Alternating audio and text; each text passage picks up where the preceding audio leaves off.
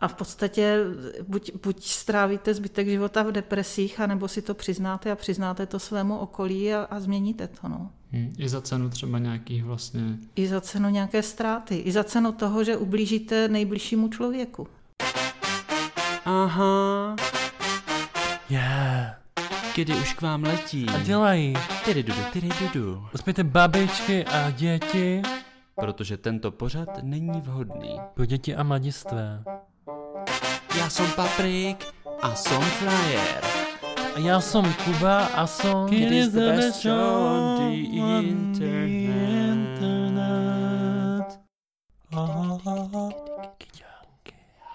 Hezký den. Hezký den. Já bych vás chtěl přivítat u dalšího dílu našeho queer podcastu s názvem Kdy? Moje jméno je Kuba a jsem tady společně s... Paprikem. A my se dneska budeme bavit o čem, papričko? Dneska A tady tě musím zastavit, protože my se dneska budeme bavit hlavně o našich fanoušcích. Dneska ti to zastavení trvalo dlouho. jo, ale vždycky je dobrý. Ty máš vždycky ode mě vysoká očekávání. A to jsem se naučil, protože ty máš od sebe taky. To je pravda. Málo kdy je to oprávněné. No, my jsme totiž v jednu chvíli oslovili naše fanoušky a naše faninky, Mhm. aby rozšířili ty naše velmi už tak eh, rozšířené obzory. Já bych řekl rozčeřené vody. ano. A aby nám napsali, kdo je dalším zajímavým hostem, objektem, Mhm. Kterého bychom mohli... pozvat do kidu. Jo, to jsem přesně chtěl. Pak ho tady zamknout a, A nepustit. a nepustit ven. A jedna z vás nás informovala o tom, že vedle našeho skvělého, úžasného, nejlepšího podcastu, který získal umístění jako 27. Sedmý. nejlepší podcast roku, existuje i... neradi se tím chlubíme. Ne, no to, mi- to, mi, to mi radši málo, o tom kdy, nemluvíme. málo kdy to jako zmíníme, jako tak, že by to bylo vyloženě to 27. místo.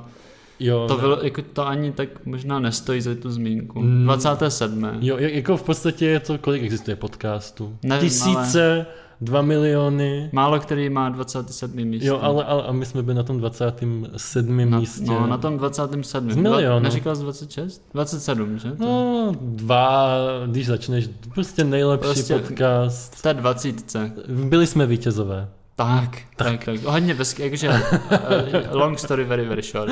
Přesně Jo? tak. A dozvěděli jsme se, že existuje ještě jeden další výtečný podcast, Mhm. který se jmenuje Úlet, a nebo Nebo? ti lepší z vás, fanoušci, můžou znát ten podcast jako Mia in Lines.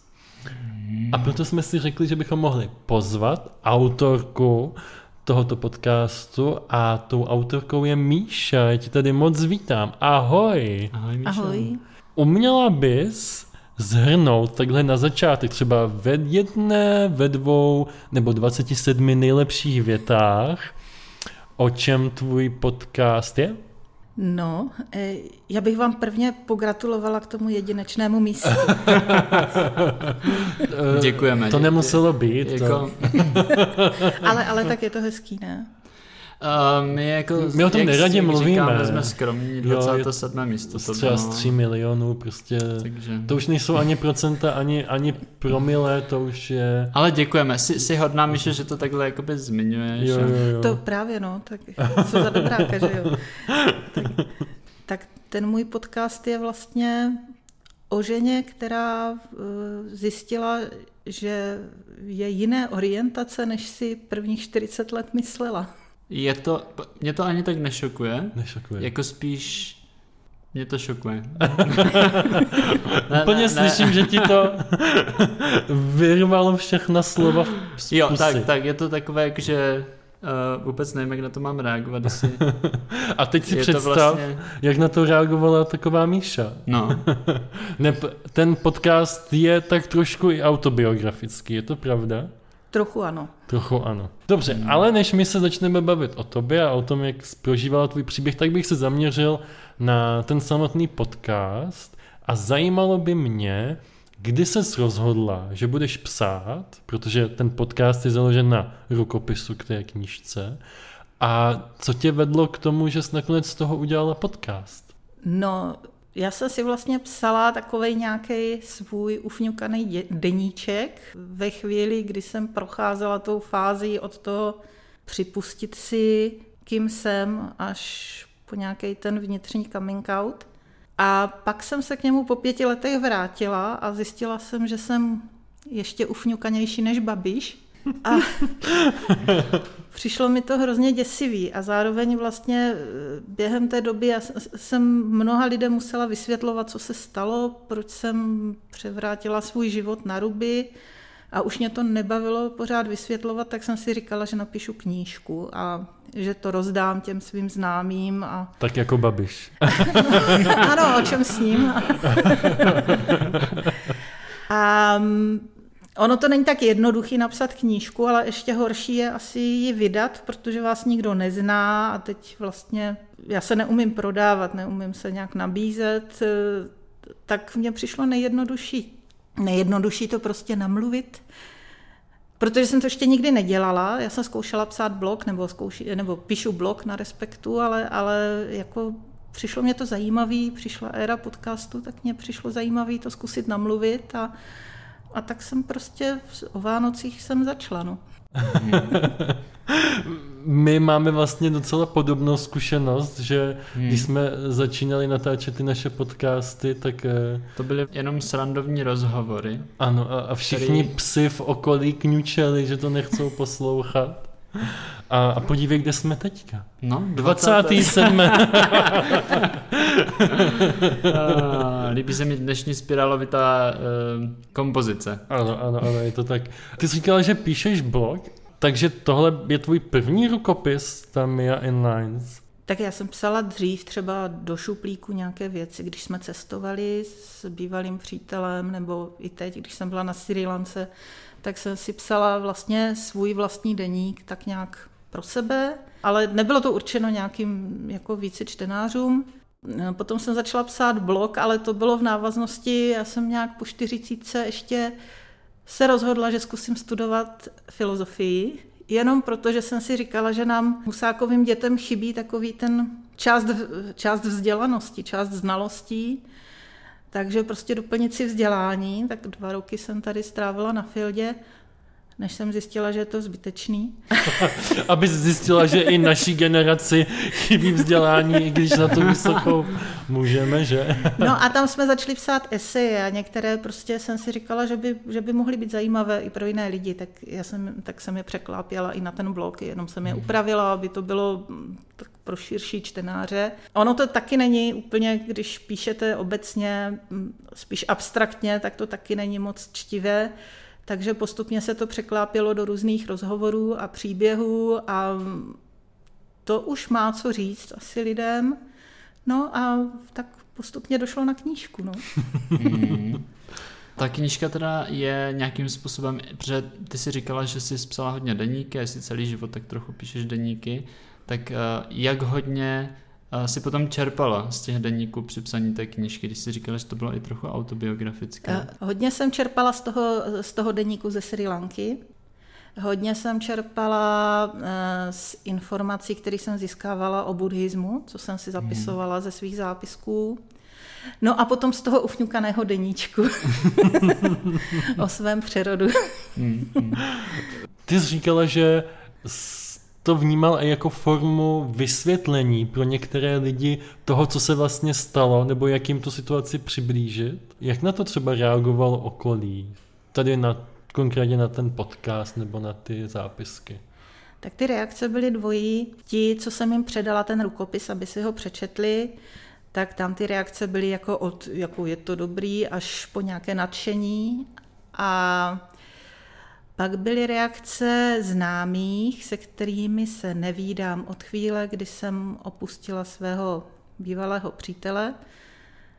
A mm, ti reagovali na první poslech těch podcastů špatně, jo, že posílali třeba rozezlené smajlíky, nebo prostě oni to vnímají tak, že jsem mu ublížila a, a nelíbí se jim, hmm. že jsem o tom něco napsala. Mhm. Tak a, a myslíš si, že to byla teda reakce spíš na obsah toho podcastu, anebo na to, co se stalo v reálu? To byla spíš reakce na to, co se stalo v reálu, protože tam ještě v těch prvních eh, kapitolách eh, nic nebylo, jo, tady k tomu. Takže, takže spíš si myslím, že je vyděsilo, že jsem se o tom rozhodla psát, nebo že jsem se rozhodla něco takového zveřejnit. A nevím, jestli to poslouchají teď, nebo jestli hmm. neozval se mi nikdo od té doby, jako nemám zpětnou vazbu od nich. Jasně. Hmm. Ale mám zpětnou vazbu od bývalého přítele a ten po druhý kapitole mi zavolal, že dobrý. Takže máte spolu dobrý vztah i potom, co jste ukončili nějak ten váš vztah? Jo. Jo. Jo, jako tam eh, zpočátku samozřejmě, jo, ten první šok asi, protože on mi nějak neublížil. Mm. Jo, ten vztah byl úplně v pořádku. Ten, jako tam z jeho strany to musel být šok příšerný, jo, protože on neudělal nic špatně. A, tady ale potřeba říct, že ty no. jsi taky neudělal nic špatně, že jo? Já vím, no, ale...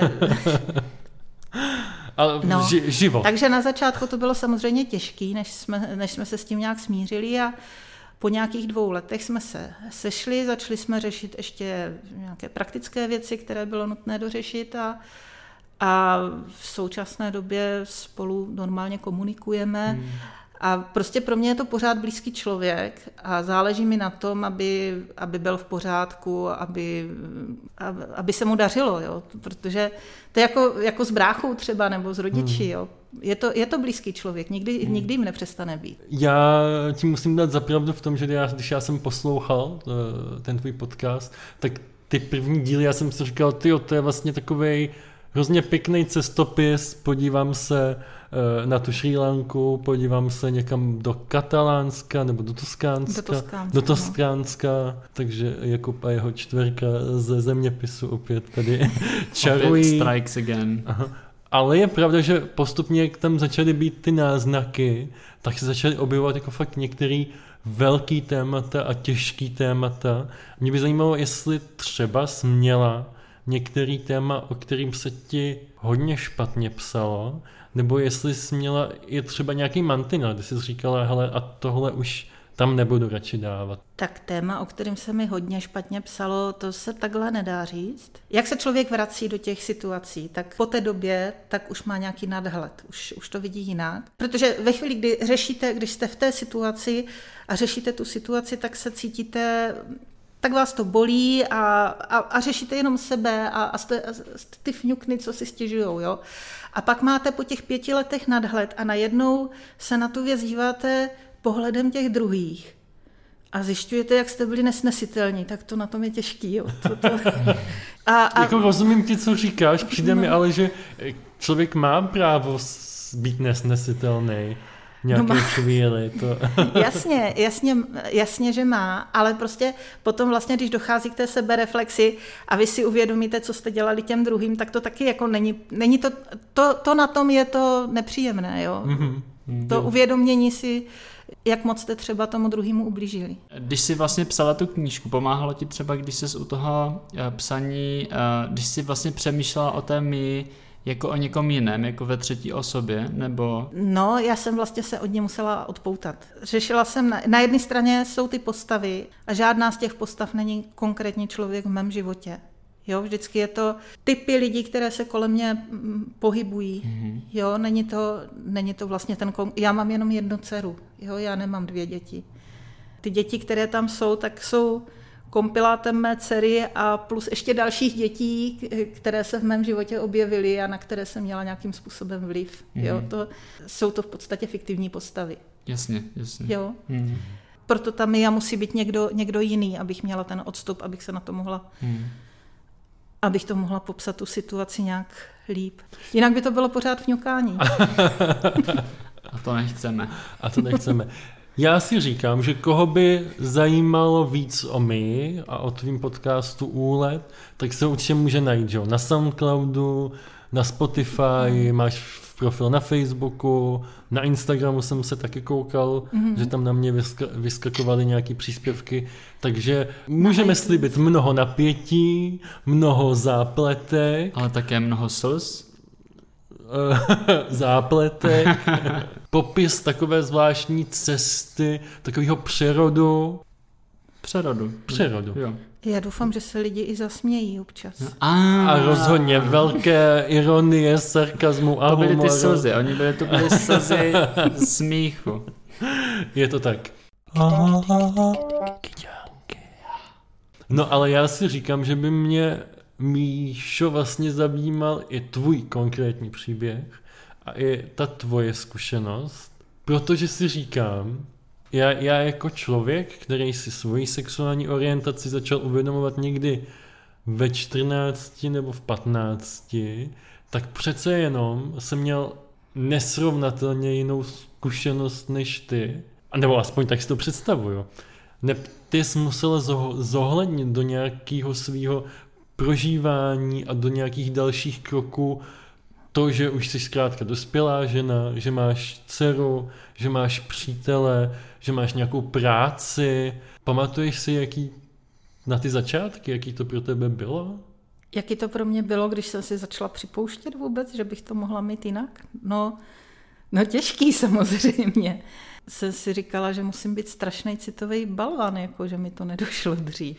Ale pak jsem si vlastně uvědomovala, že ta doba, ve které jsem dospívala, tak tam homosexualita to byla nějaká okrajová záležitost, která se občas promítla do vtípku a že vlastně my jsme ty role měli daný, jo? maturita, kluci na vojnu, holky v dáce mít děti a, a prostě to bylo takový nalajnovaný, že člověk vůbec nepřemýšlel, že by něco mohlo být jinak. Jo?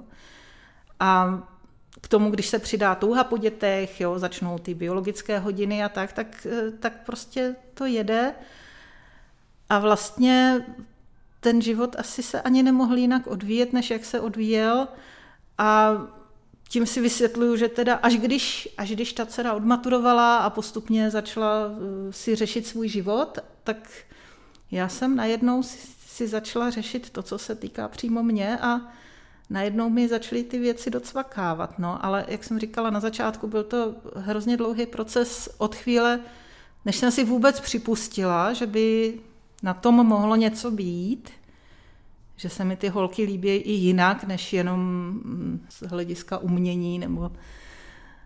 A, a než jsem se s tím smířila, no, to, to, to fakt mohl být rok a půl, možná dva roky, než, než mi to došlo. No a potom Potom samozřejmě, potom je to o tom rozhodnout se, jestli ten zavedený život, který byl naprosto spokojený, ukázková tradiční rodina, že jo, heterosexuální, tak kde prostě všechno bylo vyřešené, hypotéky splacené, my jsme už mohli opravdu jenom cestovat si po světě a, a užívat si spokojeného života až, až do smrti. Ty husákovi děti, no. No, to my se máme, no.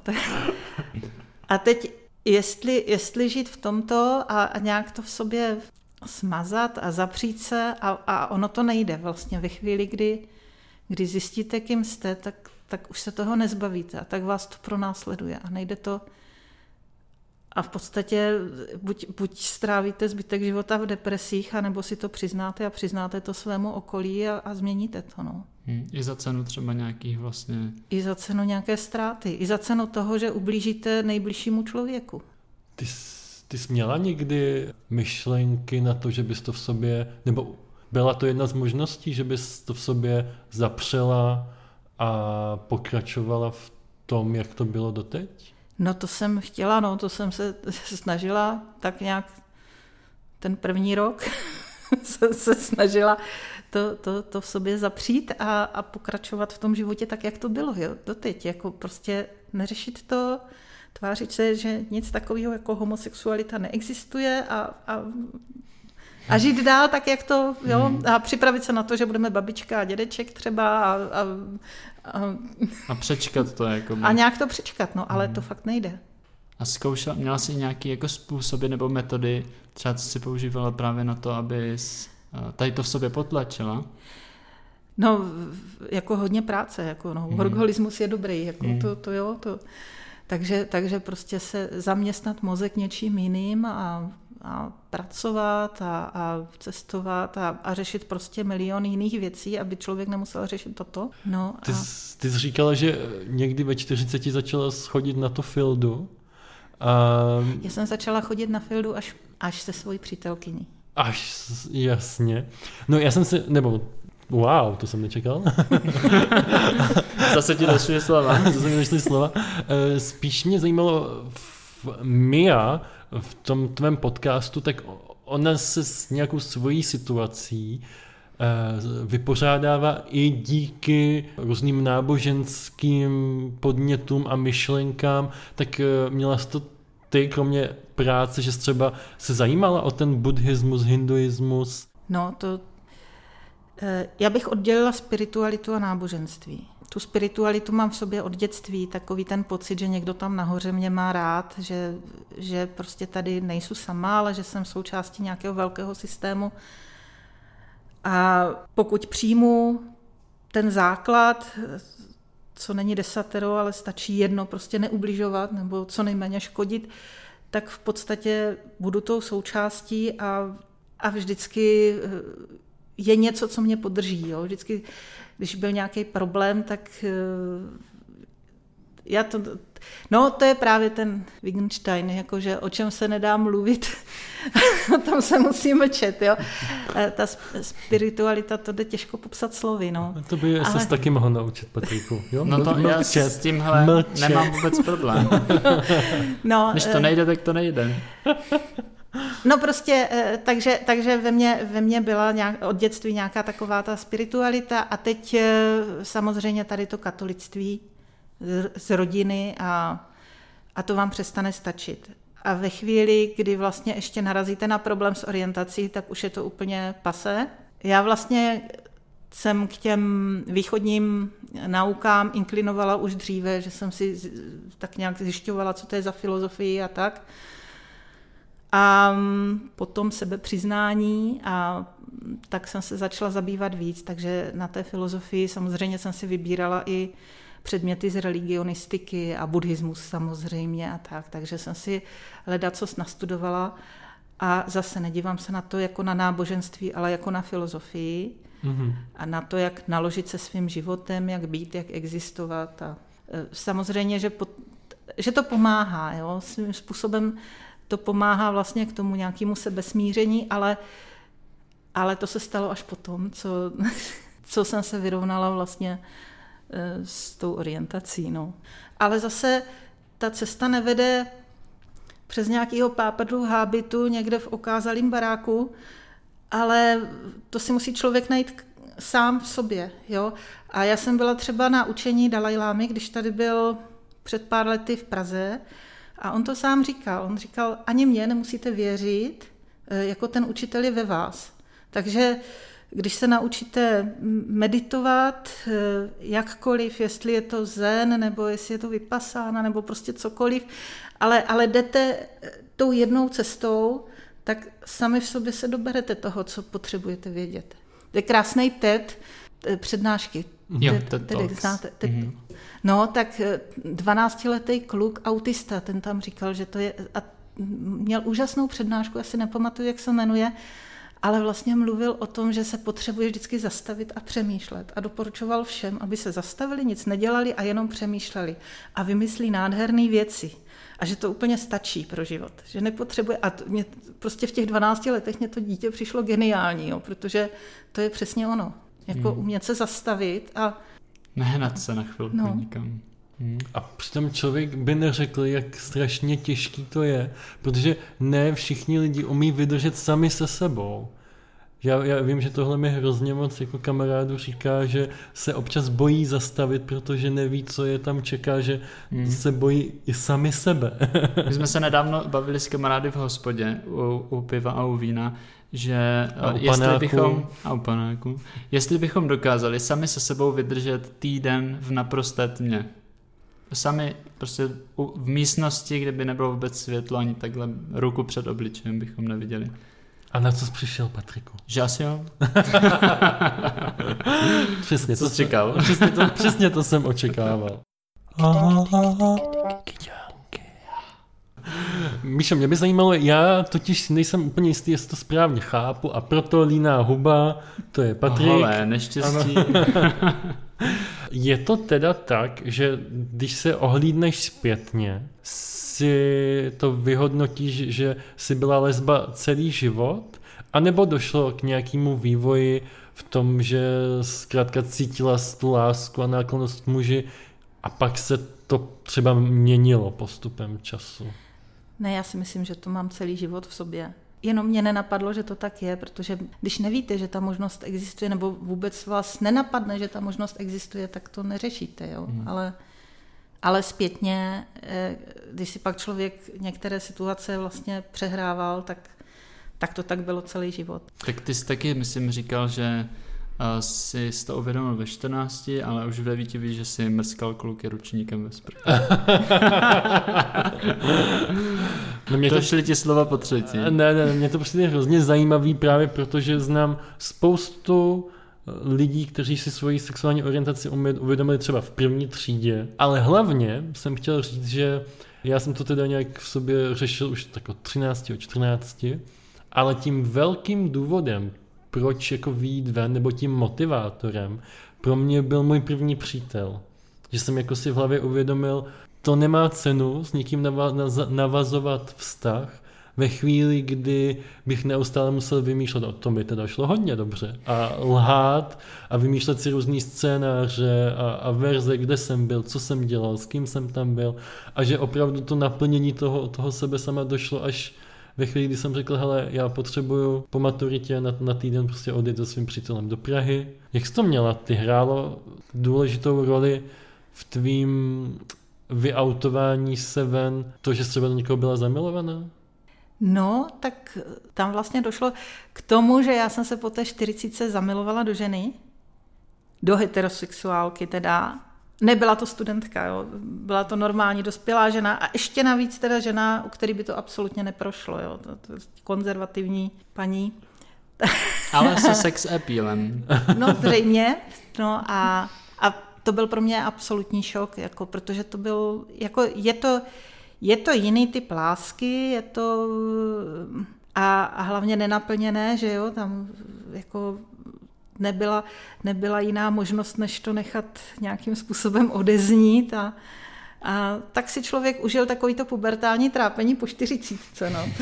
jako, dneska, dneska je to k smíchu, a tehdy to bylo trošku krušný, no. To, Jako, eh, já jsem se připravoval na zkoušku z psychologie minulý týden, a vlastně tento týden, a tam eh, psali, že puberta trvá do 25 let, takže jsem vlastně si řekl, že jsem ještě puberták.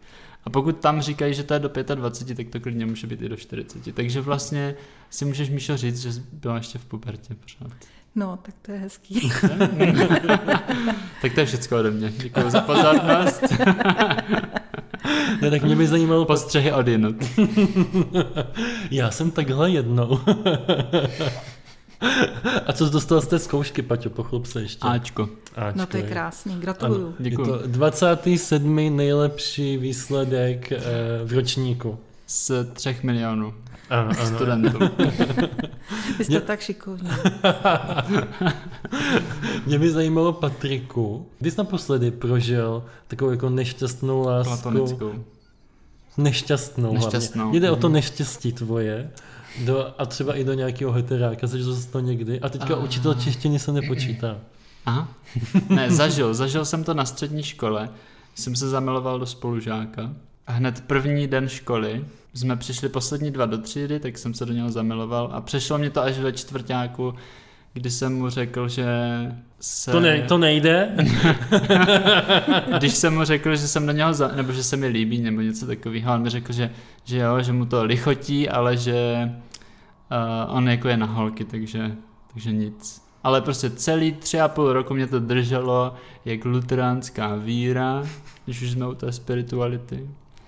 A, Od, a až, odlišuj spiritualitu a náboženství, náboženství. jo, laskavě. až potom mě to přešlo. Tak to je krásné. Zpětně to nechápu. My jo, eh,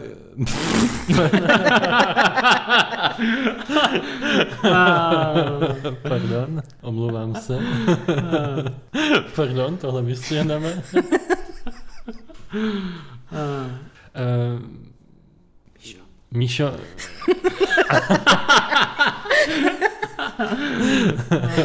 Když si teďka třeba porovnáš to vyautování příteli nebo vyautování svojí dceři, tak vím, že Mia v tvojí knížce tam mluvila právě o tom, co na to řeknou babičky, co na to řekne okolí. Tak eh, jak to třeba probíhalo u tebe? Co bylo nejtěžšího? Já jsem byla asi hrozný tvrdák teda, protože No, vzala jsem svou přítelkyni na rodinnou oslavu, kde to čekala jenom maminka. Takže to pro všechny byl trošku šok. Mhm. Jako na každé rodině oslavě. Tak, ale tam je důležitý jakoby si říct, že jejich reakce nejsou vůbec tvoje zodpovědnost. Eh, ale- A házel po vás někdo puding třeba, nebo... Rajče, Ne, to ne. ne. Ono, ty promiň, že to skáču, Míšo, ale existuje nějaký vůbec scénář, který, jak by to mělo vypadat ideálně, aby to nešokovalo někoho, nebo aby se někdo nerozlobil? No, to jsem o tom hrozně dlouho přemýšlela, no. To, ale tak, jak jsem popsala tu návštěvu u psychologa, a který mi řekl, že ať udělám, co udělám, tak neovlivním, jak ty lidi eh, zareagují, tak, tak to i bylo, že jo, to, to neovlivníte, no. Takže tady ti musím dát za pravdu, Patriku. Poprvé v historii Podcastu. 65 dílů našeho podcastu na 27. místě. Patriku. A dej to dál od sebe, aby pochopili, že to je 27. místo, Jo, jo. 65 dílů. Jo, jo, jo, jo, jo, jo, jo. Aby se to nevyměnilo, protože to byl trapas. Budu mít na tebe teda jenom poslední otázku ještě. Řekla bys o sobě teďka, že jsi spokojená teď v bodě, ve kterým se nacházíš ve svém životě? No, jo. Tak to strašně rád slyším. Výborně. Já doufám, že ty, Patriku, nejseš v tom bodě ještě a že tě eh, potká celá řada ještě nepěkných situací, které tě stáhnou dolů. Jo, já jdu opačnou cestou. Je to tak. Míšo, já bych ti chtěl teda moc poděkovat za to, že jsi přijala naše pozvání. Jsem hrozně rád za to, že takhle veřejně prezentuješ, ať už to je formou toho podcastu nebo, nebo toho rukopisu, nějakou svoji zkušenost. Myslím si, že to je hrozně důležitý pro celou řadu lidí, kteří se s tím něčím podobným třeba setkávají a potřebují nebo neví Hmm. o ničem podobného a potřebovali by buď nějakou radu nebo zkušenost nebo něco podobného slyšet. Moc děkuji za to, myslím si, že to je hrozně důležité, že to děláš, takže moc děkujem. Já taky děkuju.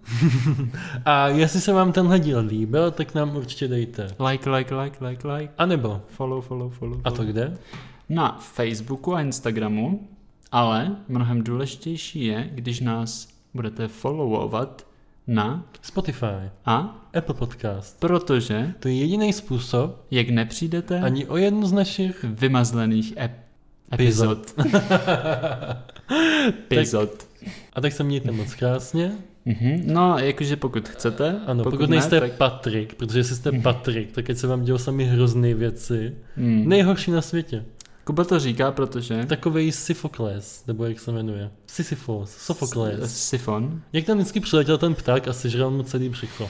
To je Prometheus. Fakt? No. No tak jako Prometheus. Já jsem jako Prometheus. No to bych ti přál. Jo, to bys... Aha. Jo. Ale víš, že to s ním nakonec... Mu, mu furt dorůstaly ty játra. No právě. A Takže pořád. nemohl umřít na cirhózu potom. No nemohl, ale furt to bolelo. Hm? Každý den. Od rána do večera. Nej, při nejmenším. Takže... Takže toto je konec kidu. Jenom tohle dílo, nemusíte se bát. Tak Míšo, ahoj. Ahoj.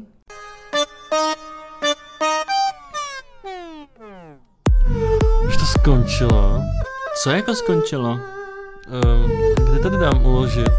Ty jsi to jako nahrával? Stejně to nikdo neposlouchá. Nebudeš to dělat. Tak už se můžeš obliknout.